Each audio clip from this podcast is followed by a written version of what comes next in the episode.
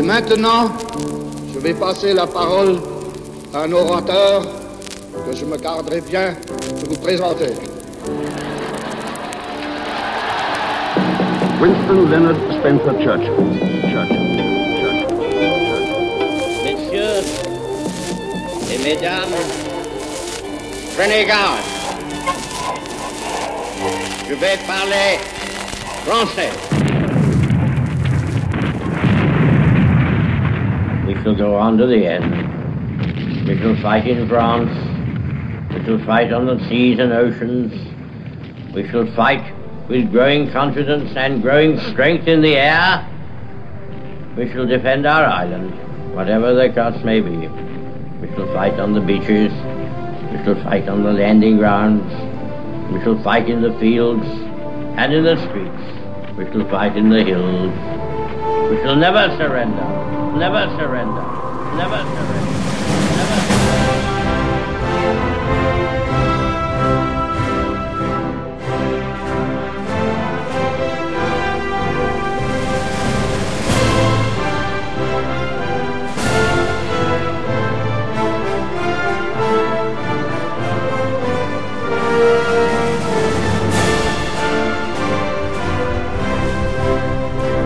Bonjour messieurs, merci de nous avoir rejoints pour ce nouveau débat de notre traversée de la vie de Winston Churchill. Merci François Delplat.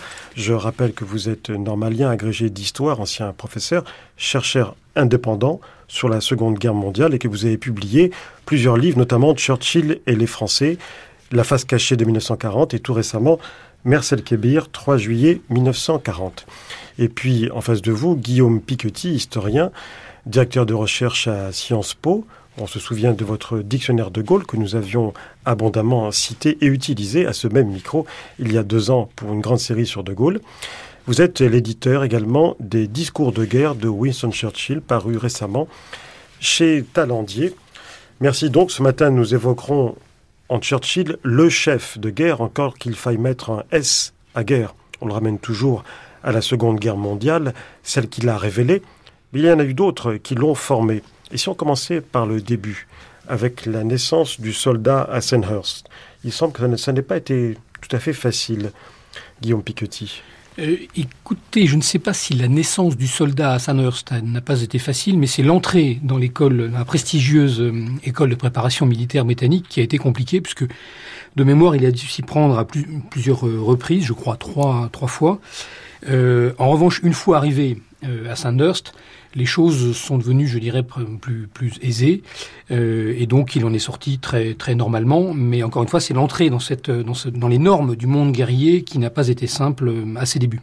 Les normes, ou alors le fait même euh, d'avoir été un cancre avant, euh, grand lecteur, mais un cancre tout de même, l'Académie militaire de Sandhurst, c'est quand même quelque chose d'assez prestigieux, c'est une école d'élite. Oui, c'est une école d'élite. Alors un cancre, oui, euh, je dirais un cancre et un non-conformiste. Euh, c'est tout le paradoxe du monsieur qui veut rentrer dans un ordre militaire quand même très très très très corseté, et c'est normal, il est, il est conçu comme ça et il doit l'être, euh, et qui en même temps est et restera d'ailleurs toute sa vie un non-conformiste. Oui. C'est aussi votre avis, François Delplat? Oui, je, bon, il le raconte euh, dans son autobiographie de jeunesse, My Early Life, et euh, d'une manière assez drôle, quand il devait apprendre les déclinaisons, par exemple le vocatif euh, aux chaises, euh, il n'arrivait pas à comprendre quand, quand est-ce que dans la vie réelle on pouvait s'adresser ainsi à une chaise, et ça lui bloquait complètement l'apprentissage du latin?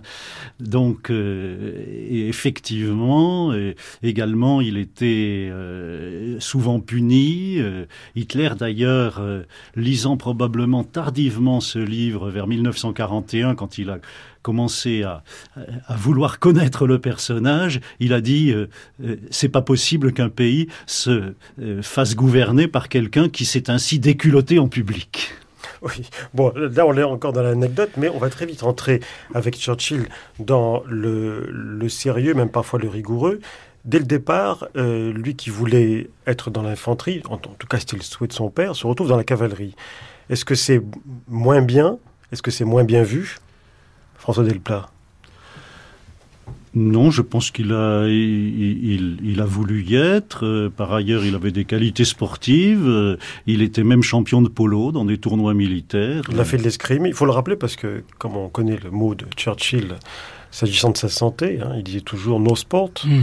C'est resté. On a oublié quand même qu'il était sportif avant d'être hmm. antisportif. Qu'il a, a, été un excellent escrimeur, qu'il a aussi été un très bon joueur de polo probablement pas très longtemps, c'est-à-dire qu'au tournant du, nouveau siècle, à partir du moment où il est élu, 1900, euh, Churchill va, délaisser les activités sportives pour d'autres activités politiques, et, donc sa condition physique va s'en ressentir, mais effectivement, euh, entre Sanders et 1900, c'est un homme qui bouge, qui pratique une activité sportive régulière, et qui choisit la cavalerie, euh, d'après ce que j'ai lu, parce que c'est quand même moins compliqué de, de, sortir dans la cavalerie que de sortir dans l'infanterie à cette époque-là. Donc pour une question de niveau Alors probablement effectivement pour une question de niveau, où l'on pourrait peut-être retrouver les derniers restes du cancre qu'il avait été euh, au préalable. Euh, et voilà, et donc effectivement, il sort, il sort cavalier de Sandhurst en, 1894 euh, de mémoire. Mais est-ce qu'il est pour vous, l'un et l'autre, fondamentalement un soldat avant tout? Pour moi, Churchill est un, euh, dans la question que vous posez, il y a deux questions. Il y a est-ce qu'il est un soldat au sens de quelqu'un qui porte un uniforme, qui est à l'aise dans le monde militaire, euh, qui s'y trouve bien et qui y progresse? Et puis il y a la question est-ce qu'il aime la chose militaire et la guerre? À la première question, est-il un soldat au sens classique du terme? Je ne crois pas. Euh, c'est un avis, hein, mais je, ne crois pas. Oui, et puis c'est quelqu'un qui est, qui est fantasque, qui, qui, qui aime bien l'action, mais qui n'aime pas euh, les, longues périodes d'inaction de la vie militaire quand il n'y a pas de guerre, ce genre de choses. Donc la première question, ma réponse serait plutôt négative.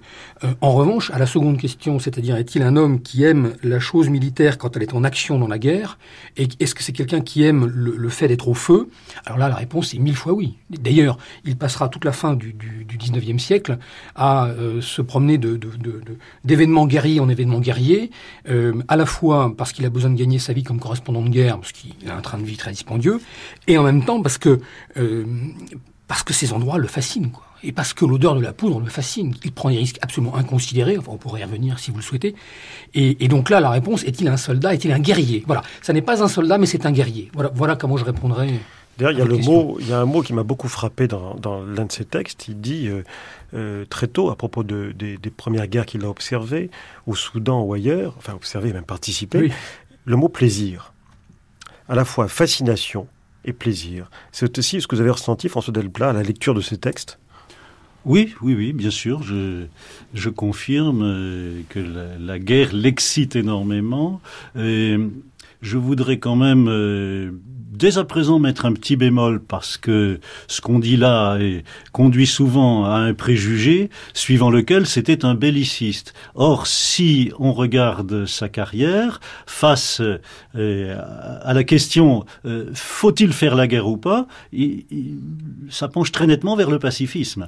et pour autant, est-ce que vous le présenteriez comme un homme politique pacifiste?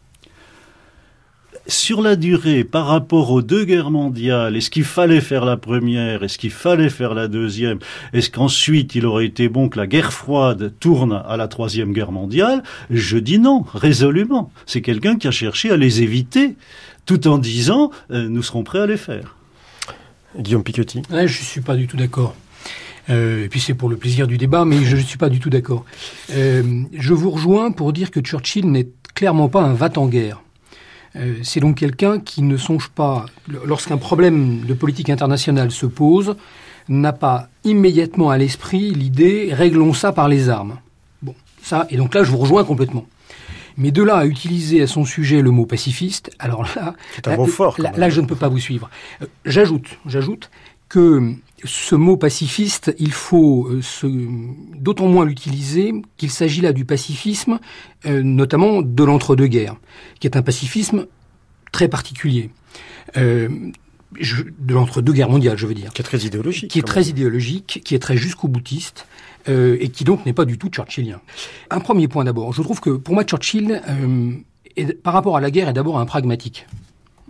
C'est quelqu'un qui euh, regarde les choses telles qu'elles se présentent, euh, essaie effectivement d'éviter la guerre s'il est possible de l'éviter, euh, mais lorsqu'elle lui semble devenue inévitable, prend tous les moyens pour la faire et, si possible, pour remporter la victoire.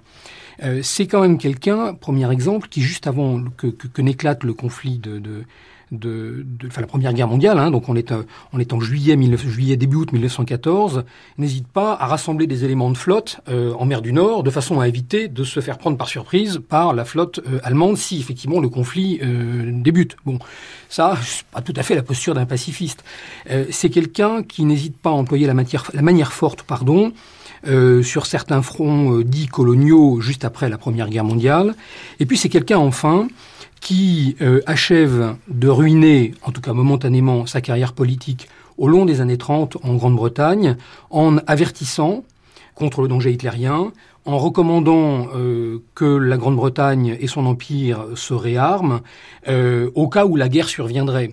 Ça, si l'on se place dans, le, dans les postures de l'époque et avec les terminologies de l'époque, c'est l'antithèse du pacifisme. Oui, François Delblanc. Euh, donc, euh, je crois avoir dit tout à l'heure euh, que je ne l'appellerai pas moi-même un pacifiste, que ce serait, ça serait un paradoxe. Donc, ce que j'irai quand même jusqu'à dire, c'est qu'à choisir entre belliciste et pacifiste, je pense que il faudrait dire plutôt pacifiste. Oui, mais ce sont là des catégories qui sont typiques de l'entre-deux-guerres, des débat, même à propos du fascisme et l'antifascisme. C'est dans un contexte très particulier. Euh, au début du siècle, par exemple, euh, ces mots-là n'ont plus tout le même sens.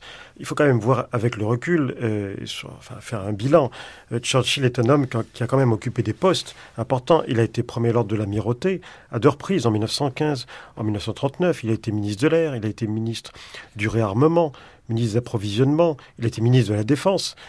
c'est quand même, ça fait beaucoup pour un homme dont on dit tout de même qu'il n'a pas été assez jugé assez bon à Sandhurst pour étudier la stratégie.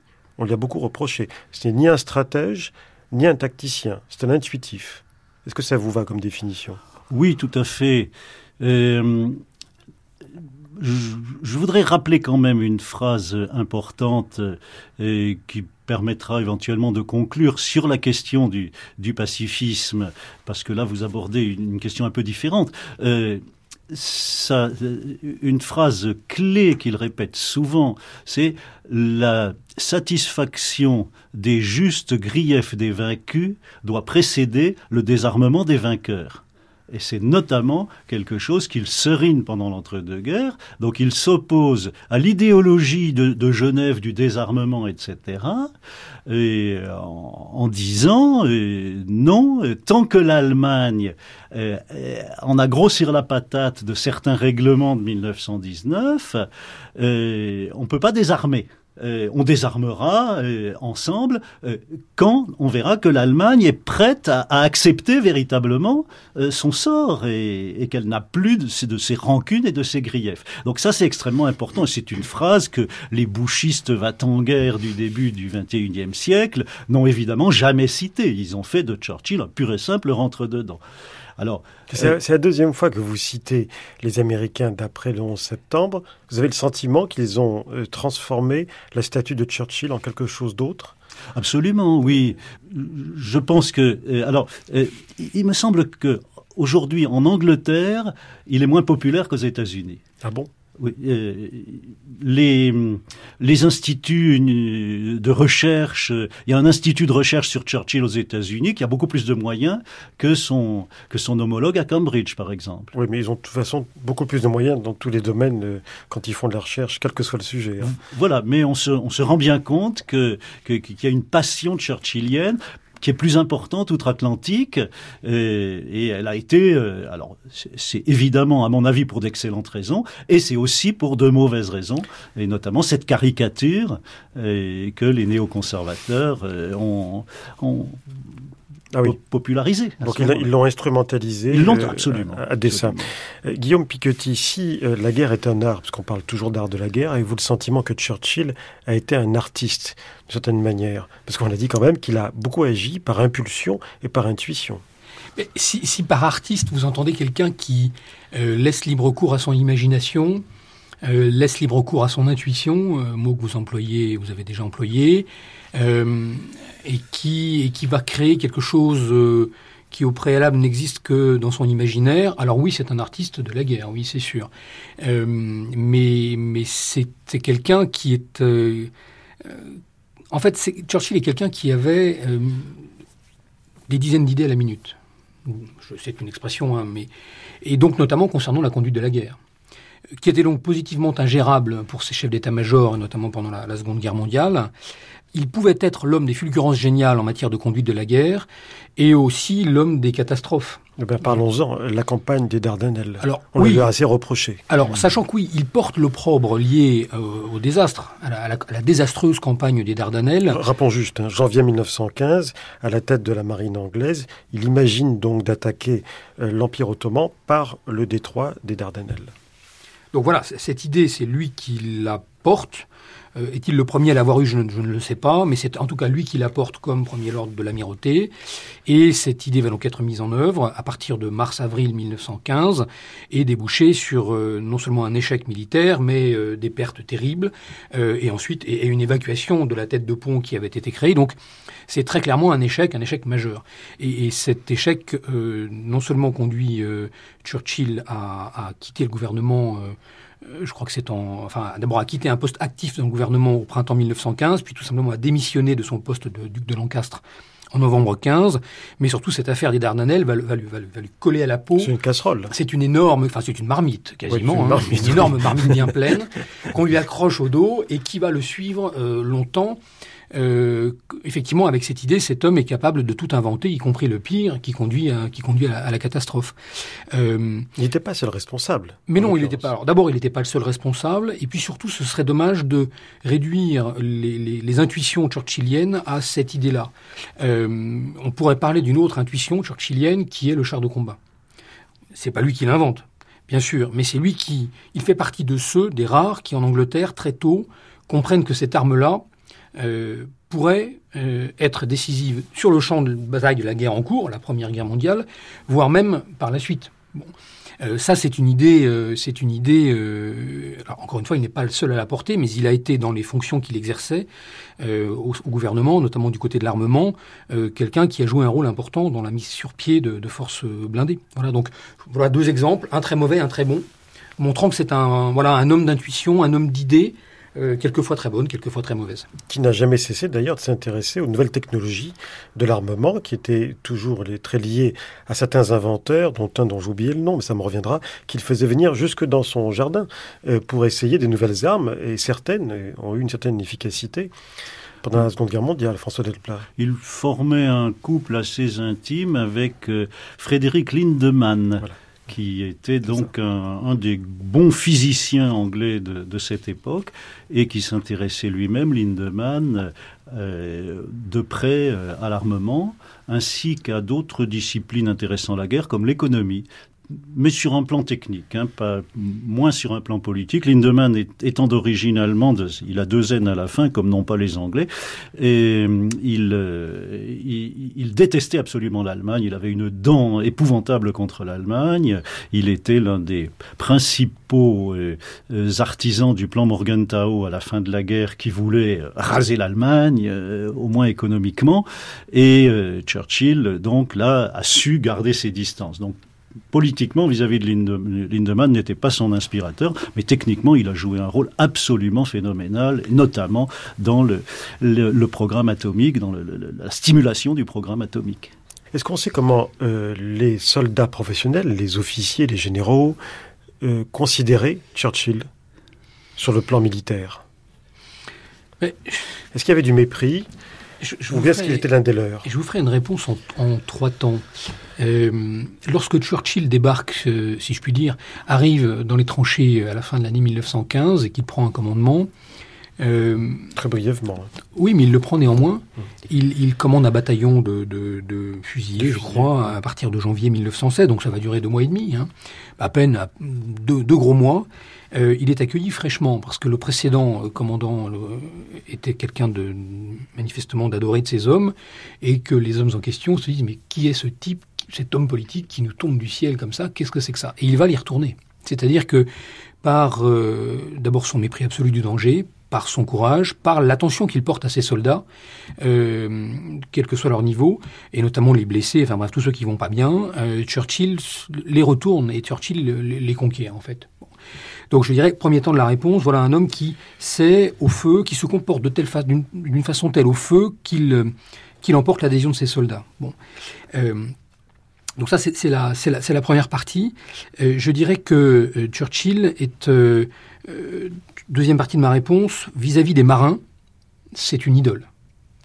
En septembre 39, lorsqu'il est à nouveau nommé premier lord de l'amirauté, tous les navires de, sa gracieuse majesté font passer un signal disant Winston is back. Bon. et troisième élément de ma réponse, euh, Winston Churchill, Premier ministre pendant la Seconde Guerre mondiale. Alors là, c'est quelqu'un d'assez compliqué à gérer pour les soldats. J'ai envie de dire pour les officiers supérieurs, voire pour les grands chefs. Euh, et donc voilà, est-ce que ces gens-là l'appréciaient?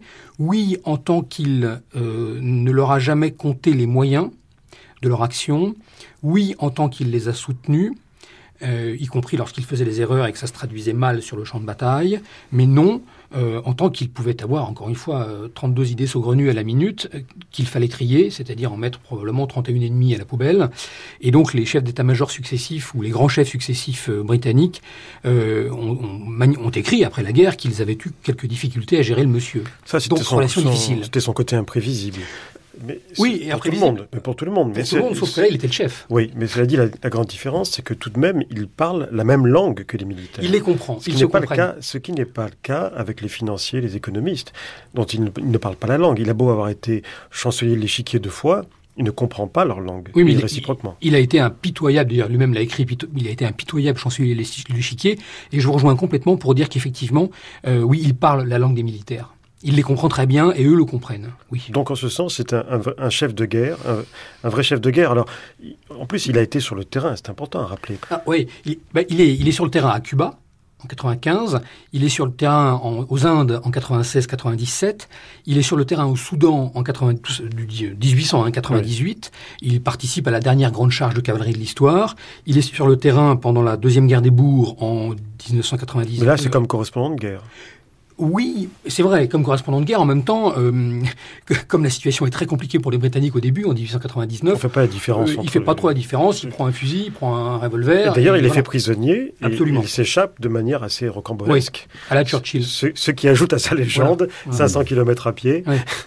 ce qui le rend écrivain, c'est son premier grand écrit qui va qui va lui faire découvrir euh, à la fois son talent pour capter un public et puis euh, euh, l'aspect financier lucratif de la chose, qui va être sa principale source de revenus tout au long de sa vie. Écrivain et conférencier. Je ne sais pas si c'est la guerre des bourgs qui le rend écrivain. il l'est déjà, il raconte déjà ses campagnes en Inde.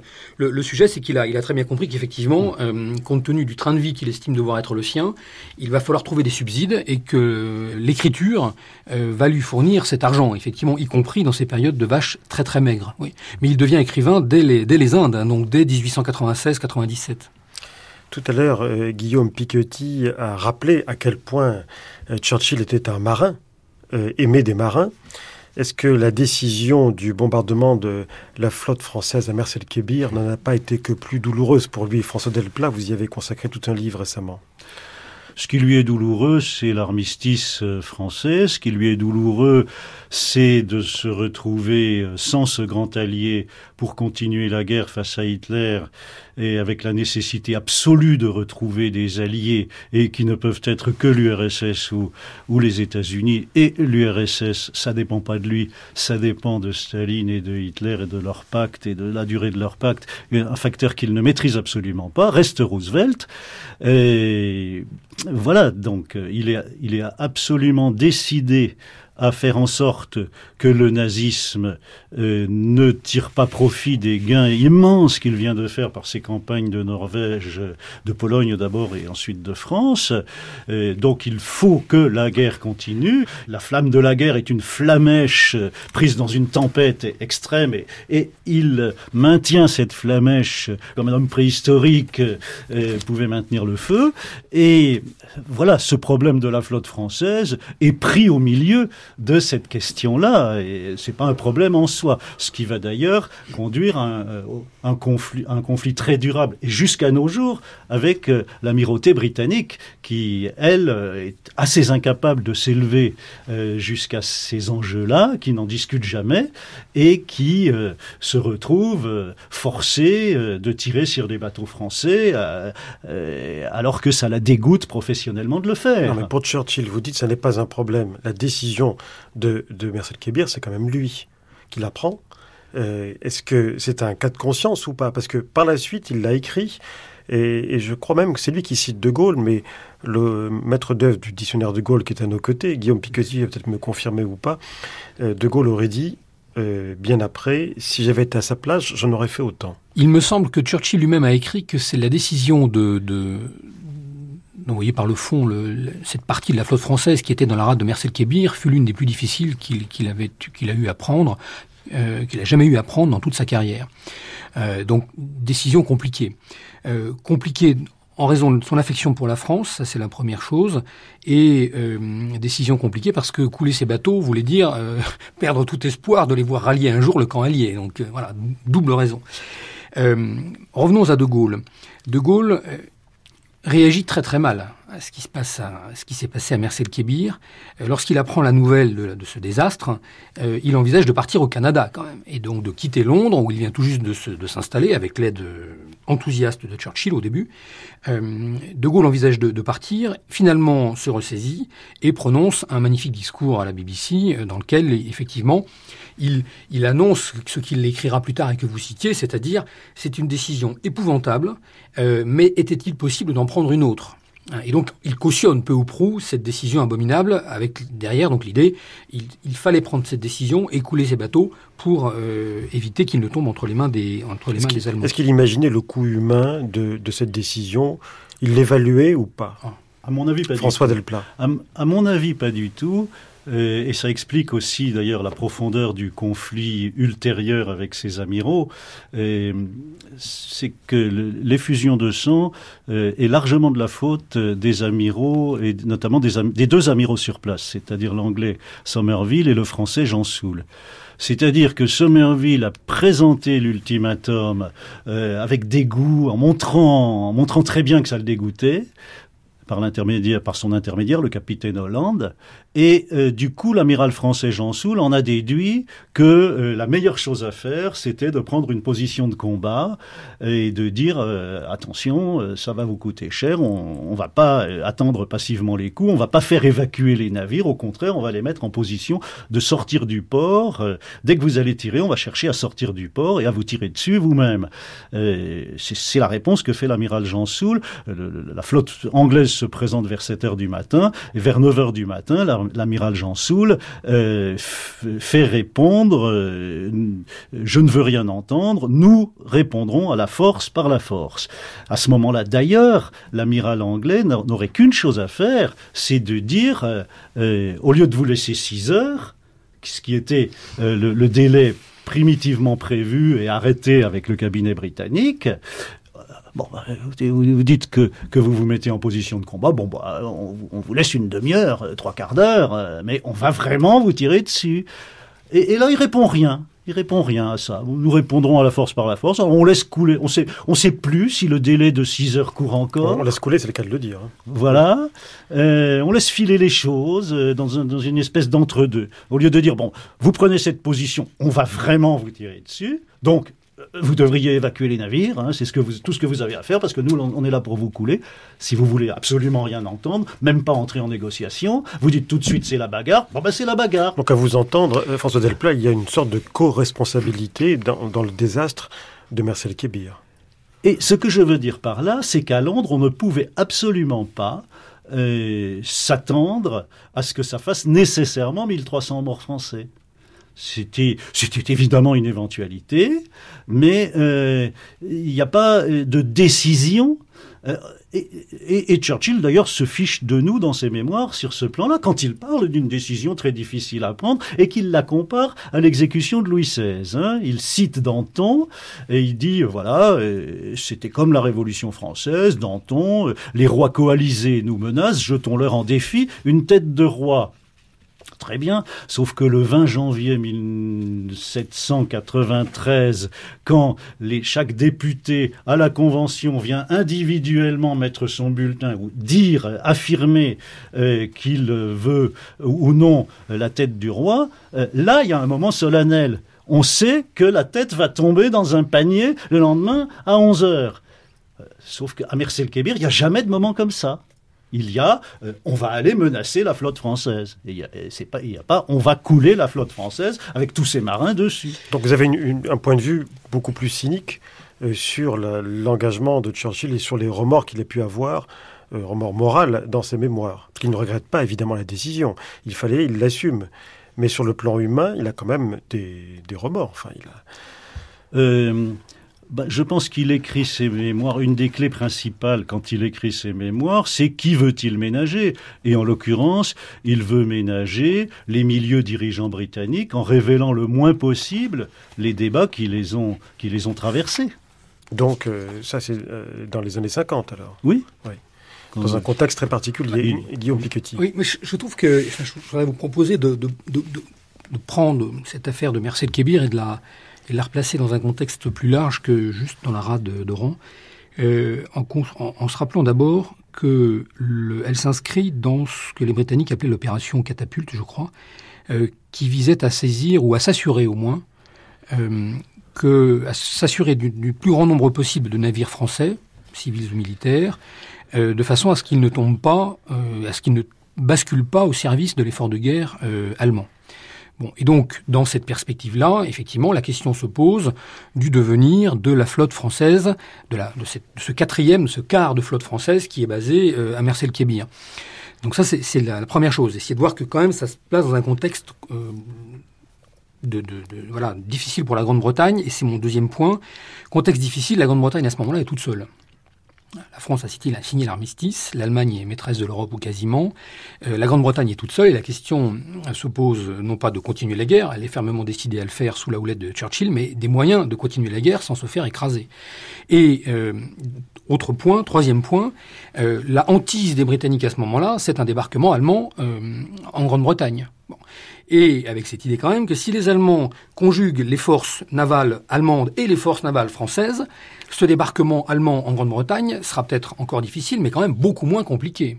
Donc ces bateaux français, c'est une hantise pour le, pour le Premier ministre, d'où l'opération catapulte que j'évoquais tout à l'heure, s'assurer des navires euh, français. Bien. Euh, donc voilà, voilà pour le, je crois le, le contexte global, euh, rappelé à la SERP hein, très très rapidement.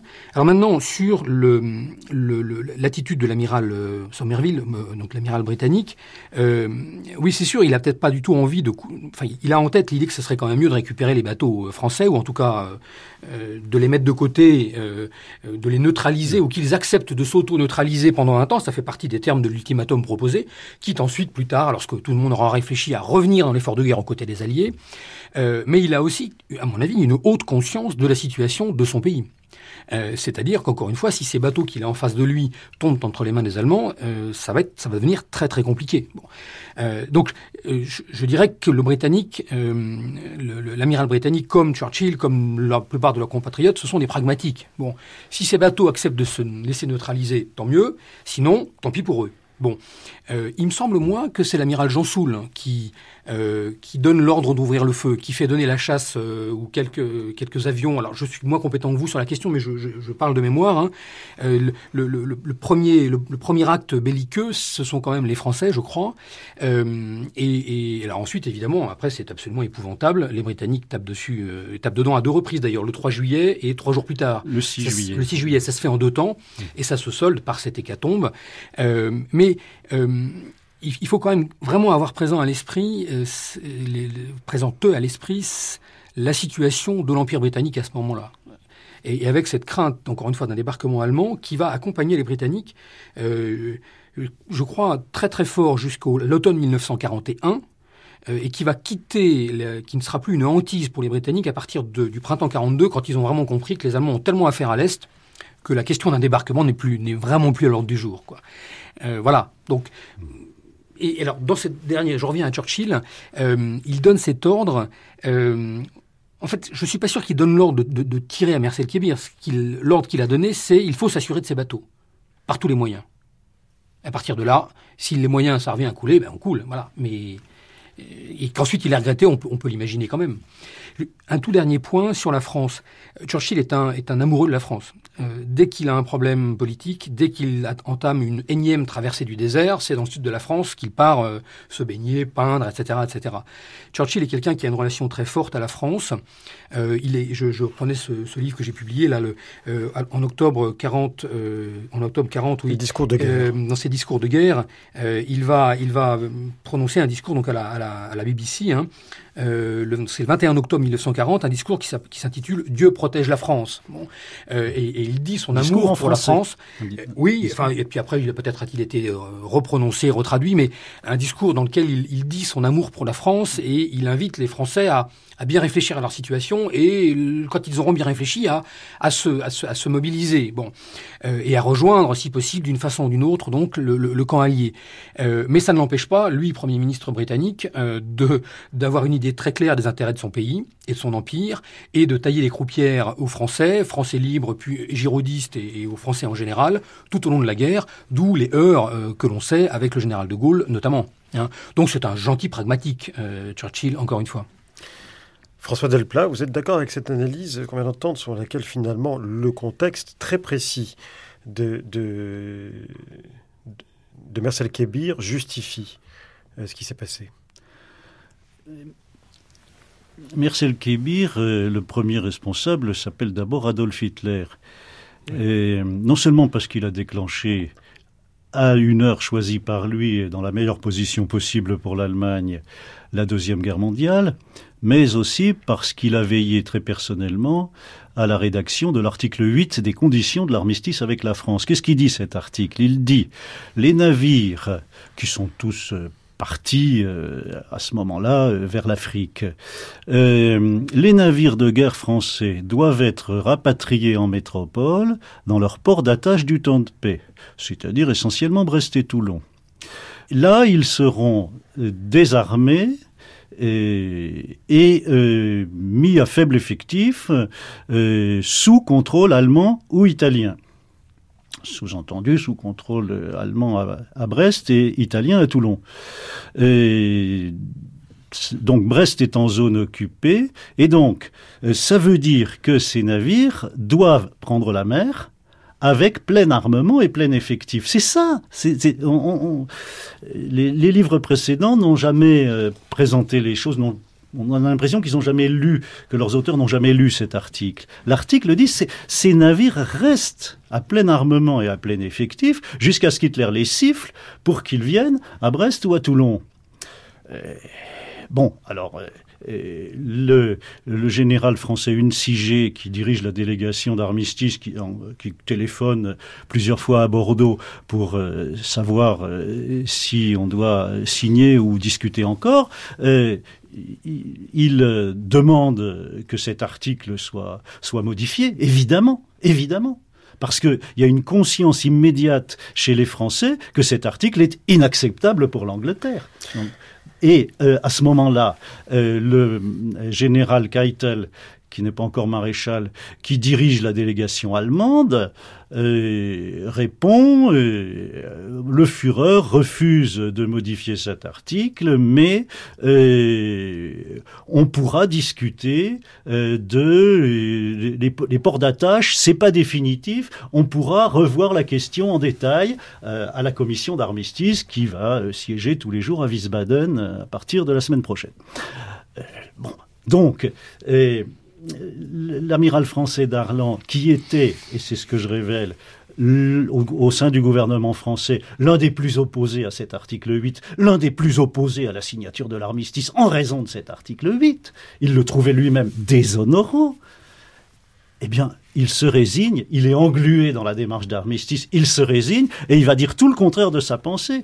Il va dire cet, cet article est honorable, voyez les garanties, euh, c'est formidable. L'Allemagne s'engage aussi à ne pas revendiquer ses bateaux ni pendant la durée de la guerre ni au moment du traité de paix. Et, alors ça, c'est une clause euh, à l'usage de l'Angleterre. Ça veut dire que euh, à, ce moment-là, le, but suprême de, de Hitler, c'est que l'Angleterre vienne elle-même s'asseoir à la table des négociations. Et il y a donc là une promesse on lui déroule le tapis rouge. Vous venez à la table de négociation, vous assurez pour l'éternité le fait que l'Allemagne ne prenne pas les bateaux français. Parce que là, ça deviendra définitif. Et en revanche, si vous continuez la guerre, on peut, prendre les bateaux français. Voilà aussi ce que ça veut dire cet article. C'est un message à l'Angleterre. Si vous continuez la guerre, les bateaux français seront pour nous. Nous avons dans cet article de quoi les, prendre en notre pouvoir. Alors, puisque nous parlons de, cette époque de, de, Marcel Kébir, moi je voudrais revenir sur mai 40. Il y a tout de même un paradoxe. Euh, en tout cas, quand on, relit cette histoire avec le recul, Churchill euh, Guillaume Piketty, il est tout de même porté au pouvoir par un désastre dont il a été l'artisan, je pense à la campagne de Norvège. Même s'il n'a pas été le seul responsable, il a été quand même l'un des principaux artisans. Est-ce que ce n'est pas un paradoxe? Vous me direz, on a vu d'autres cas dans l'histoire. Alors, c'est un paradoxe apparent parce que Churchill euh, est porté au pouvoir par un désastre, mais il remplace un homme qui porte l'opprobre d'un désastre plus grand encore, et surtout, il est porté au pouvoir comme une espèce d'intérimaire que l'on va se dépêcher de, virer, et j'emploie l'expression à dessein. Alors, effectivement, la, campagne de Norvège n'est pas un succès. Euh, Churchill est premier lord de l'amirauté et euh, il porte une large part de responsabilité dans cette affaire. Donc oui, désastre, je ne suis pas complètement certain, parce que malgré tout, une large partie du corps expéditionnaire a pu être rapatriée, etc. Mais enfin bon, malgré tout, c'est définitivement pas un succès.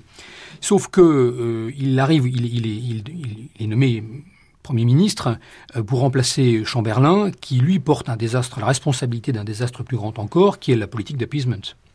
Euh, et, donc voilà, et donc tout le monde voit à ce moment-là où elle a conduit la Grande-Bretagne, son empire et, donc ses alliés.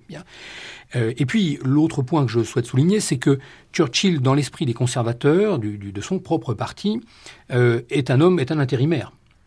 Euh, c'est l'idée, on, laisse cet homme arriver au pouvoir, euh, il va assumer l'opprobre terrible de la défaite inéluctable, de l'armistice qu'il va s'agir de signer, je, le, décris à la serpe, hein. euh, il va donc devant l'histoire assumer toutes ces décisions et donc l'opprobre qui, en découlera, et puis on le remplacera. Et le génie churchillien, c'est en l'occurrence de prendre les rênes de Premier ministre et d'immédiatement former un cabinet d'union nationale.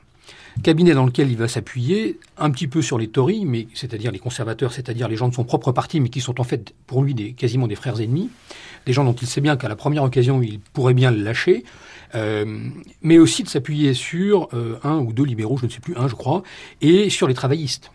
Et, il forme donc un cabinet d'union nationale euh, au sein duquel il crée un cabinet de guerre également d'union nationale, et c'est fort de du soutien de ses ennemis politiques théoriques qu'il va emporter la décision de, ne pas négocier avec l'Allemagne, de refuser toute idée d'armistice et de poursuivre la guerre euh, coûte que coûte.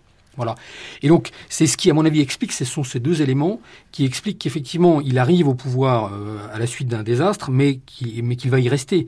Et le dernier point que je voulais euh, donner, c'est que l'autre élément qui, finit, achève d'éteindre ou d'éliminer le paradoxe, c'est que lorsqu'on étudie les, les interventions des hommes politiques britanniques à la Chambre des communes, intervention euh, au cours d'un débat qui aboutira à la démission de Chamberlain, on constate que tous ces hommes prennent un très grand soin à épargner Churchill, alors qu'ils pourraient euh, tirer en premier lieu sur Chamberlain et en second lieu sur Churchill en tant que co-responsable de l'affaire euh, norvégienne.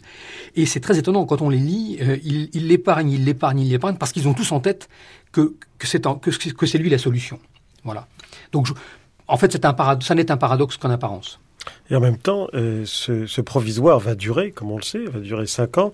Surtout que, quand même, la bataille d'Angleterre, qui reste pour certains quand même un mystère dans son déroulement et dans son issue. Euh, sa victoire dans la bataille d'Angleterre tient aussi quand même au fait qu'il était un stratège amateur obéissant à son instinct. Du moins, c'est ainsi que certains historiens britanniques, après la guerre, vont le présenter. Est-ce que c'est votre, votre opinion également, François Delplat? Euh, la bataille d'Angleterre, tout de même, ça fait partie euh, des grandes mises en scène des mémoires de, Churchill, de sa mise en scène aussi au jour le jour sur le terrain. Euh, d'ailleurs, curieusement, euh, on dit c'est la première bataille qui ait été nommée avant d'avoir lieu puisque effectivement, euh, Churchill termine son fameux discours du 18 juin, dit de la plus belle heure, en disant euh, la bataille de France s'achève, la bataille d'Angleterre va commencer. Et, et, bon, donc du coup, euh, en 45 et suivante, quand on commence à écrire l'histoire, euh, on prend tout ça au premier degré, comme s'il y avait eu une bataille d'Angleterre. Et on se demande même pas s'il y a eu une bataille d'Angleterre. Est-ce qu'il y a eu une bataille d'Angleterre? À, à, mon avis, non. Il y a eu, il y a eu une bataille euh, en Angleterre, mais on ne peut pas l'appeler la bataille d'Angleterre. Pourquoi? Parce que Hitler ne fait rien de sérieux euh, pour préparer l'assaut de ce grand pays. Enfin, il ne fait rien de sérieux, mais il fait quand même beaucoup de dégâts. Oui, voilà, donc il fait effectivement lui aussi est dans la mise en scène. Et enfin, il, une, une mise en scène qui va loin quand même. Dire ça, la mise en scène. Allez dire à tous ceux qui se sont fait écraser sous les bombes en Angleterre que c'était une mise en scène. Non, là, là, c'est, enfin, c'est on ne peut pas dire ça. Enfin, pardon de le dire avec cette passion, mais, mais non d'un chien, songez à ceux qui ont pris des bombes sur la figure et qui se sont fait massacrer, non, et songez aux pilotes. Il n'y a pas eu de bataille d'Angleterre au sens où Churchill l'entend dans son discours de la plus belle heure le 18 juin, parce que les Allemands n'ont pas débarqué en Angleterre et que donc il n'y a pas eu de campagne d'Angleterre au sens où il y avait eu une campagne malheureuse de France, certes, mais il y a eu une bataille dans le ciel d'Angleterre. C'est évident. Et il y a eu le Blitz. Le Blitz avait quand même des centaines et des centaines et des milliers de tonnes de bombes qui tombent sur la tête des, des, des milliers des Britanniques, de morts, des, milliers, des de morts. milliers de morts, des villes ou des quartiers de villes entiers qui sont rasés. Euh, ça, c'est pas de la mise en scène. Et par ailleurs, euh, Hitler masse des troupes euh, sur les côtes de France avec l'idée quand même euh, de, de peut-être débarquer. Alors que ce soit, je parle simplement de, du fait de, de, positionner ces troupes euh, à la fois je dirais, il y avait deux idées. La première, c'était bah, si on peut, on débarque. Et l'autre, c'était d'impressionner les Britanniques pour les conduire à négocier. Bon. Et donc, sur ce tout petit point, je vous rejoins sur l'expression mise en scène. Mais pour le reste, non. Pour le reste, non. non. Alors, François Delplat, pourquoi, mieux pourquoi me laisser, Il vaudrait mieux me laisser, Allez, me, laisser l'exposer. Euh, le, Hitler n'a pas l'intention d'envahir de, de, l'Angleterre. Il ne fait rien de sérieux pour. Voilà euh, ce que je veux dire. Et euh, ça, euh, c'est tout au long de, de, sa carrière, disons depuis Mein Kampf, le, il ne varie pas. Il, il veut un espace vital pour l'Allemagne uniquement vers l'Est en unissant dans son idéologie l'anticommunisme et le racisme antislave, et je dirais surtout le racisme antislave. Euh, et donc, euh, l'idée, il faut écraser la France, parce que sur le continent européen, on peut pas être deux, mais euh, cet écrasement doit être rapide, parce que sinon, il va affoler l'Angleterre, et ça va tourner comme en 14-18, et avec les États-Unis à la rescousse. Donc, pour éviter ça, il faut une campagne la plus rapide possible, qui écrase uniquement la France, en montrant bien à l'Angleterre que c'est pas elle qui est visée, et ensuite, on ira présenter la facture à Staline. Donc, donc, le fait que Churchill maintienne la flamèche de la guerre, ça creuse le tombeau. Mais, mais dans, dans, dans, votre exposé de la mise en scène, tel que vous l'appelez, on ne comprend pas dans ce cas-là pourquoi Hitler a lancé une bataille d'Angleterre aérienne contre l'Angleterre et pourquoi il l'a arrêté. Alors pourquoi il l'a arrêté Ça, je crois que ça coule de, de mes propos. C'est plutôt pourquoi il la lance. Et, eh bien, euh, précisément, il, il faut châtier Churchill, son attitude, il, il, est, il est vraiment coincé, Hitler. S'il ne fait rien, il, il euh, co-signe les discours de, de Churchill en disant euh, finalement euh, il n'est pas si dangereux que ça, il faut pas se laisser affoler par son succès sur la France, la Norvège, la Pologne. Euh, maintenant là il est au bout de son jeu, il, a, il peut plus rien faire, il est coincé. C'est ce que dit c'est ce que dit Churchill. Et si effectivement Hitler ne fait rien, euh, il le confirme. Et en même temps, il y a de quoi affoler Staline. Parce que si Hitler ne fait rien après ce succès, autant, autant téléphoner ou écrire noir sur blanc à la une du Völkischer Beobachter, je vais attaquer la Russie l'an prochain. Donc il est obligé là de s'offrir une année de transition où il fait semblant par divers moyens, euh, et pour que ça marche, il faut qu'à certains moments il fasse pas semblant, de s'en prendre à l'Angleterre, que ce soit dans son île, que ce soit sur la route des Indes, en lui cherchant euh, Noise euh, en Irak, en fomentant un coup d'État en Irak, euh, que ce soit en allant voir euh, Franco et Pétain à Hendaye et Montoire les 23 et 24 octobre 1940. Tout ça, ce sont des, mises en scène et des menaces de faire des misères à l'Angleterre, alors qu'il regarde déjà complètement du côté de l'Est. En tout cas, Guillaume Mise en scène ou pas, la bataille d'Angleterre a joué un rôle fondamental dans la construction du chef de guerre Winston Churchill euh, pendant la Seconde Guerre mondiale. Je dirais, la bataille d'Angleterre qui n'a pas eu lieu, celle qui a eu lieu et le Blitz qui a, qui a suivi, ont tous les trois euh, joué un rôle fondamental dans la construction du Churchill chef de guerre. La bataille d'Angleterre qui n'a pas eu lieu, d'abord parce que Churchill, au, au, mois de juin, au mois de juillet, enfin régulièrement au début de l'été 1940, s'exprime soit à la Chambre des communes, soit à la BBC, pour mobiliser euh, ses compatriotes sur le thème, enfin, c'est l'idée, nous nous battrons sur les plages, nous nous battrons dans les collines, nous nous battrons partout, nous ne nous rendrons jamais. C'est un discours absolument hallucinant euh, et probablement un peu halluciné euh, lorsqu'il le prononce. Mais bon, voilà, donc cette bataille d'Angleterre qui n'a pas eu lieu, c'est-à-dire la bataille sur le territoire, une bataille terrestre, euh, territoire anglais, sert, Churchill chef de guerre, ou plutôt le, le, le met dans la position du chef de guerre parce qu'il va mobiliser ses compatriotes. La bataille d'Angleterre qui a eu lieu, c'est-à-dire celle qui a eu lieu dans les airs, euh, le, le, bah oui, je dirais, le, là, là, il est aux commandes euh, et il, il tente de, de, faire ce qu'il peut avec, ce, enfin lui et puis surtout les chefs militaires. Et, et il l'incarne, hein, il l'incarne. Et il l'incarne, il incarne l'esprit de résistance dans une situation qui devient rapidement très très compliquée. C'est-à-dire que cette bataille d'Angleterre, cette bataille aérienne, n'est gagnée par les Britanniques que parce que Hitler cesse de la livrer. Je le dis de façon très simpliste, bah oui. mais euh, il arrête. Et, Oui. et, et aujourd'hui encore, on se dit, mais, Mais il y pourquoi a l'erreur, parce qu'il était en train de les mettre à genoux. Oui, Ça mais- apporte un torrent à mon je, moulin. je- je termine, Mais je termine juste. Euh, je, je ne suis pas certain du tout. Enfin, je ne souscris en- à peu près en rien à ce que vous avez dit tout à l'heure, mais, mais, mais on va pas y revenir. Je termine juste mon propos là. Euh, et, et, et Hitler commet une erreur, euh, c'est-à-dire commet l'erreur de vouloir mettre à genoux les Britanniques. Donc là, c'est pas du tout un torrent à votre moulin. Vouloir mettre à genoux les Britanniques en les, écrasant sous les bombes. Et en, donc, il déclenche le Blitz. Donc, c'est euh, au tournant d'août-septembre 1940. Et un changement complet de stratégie aérienne.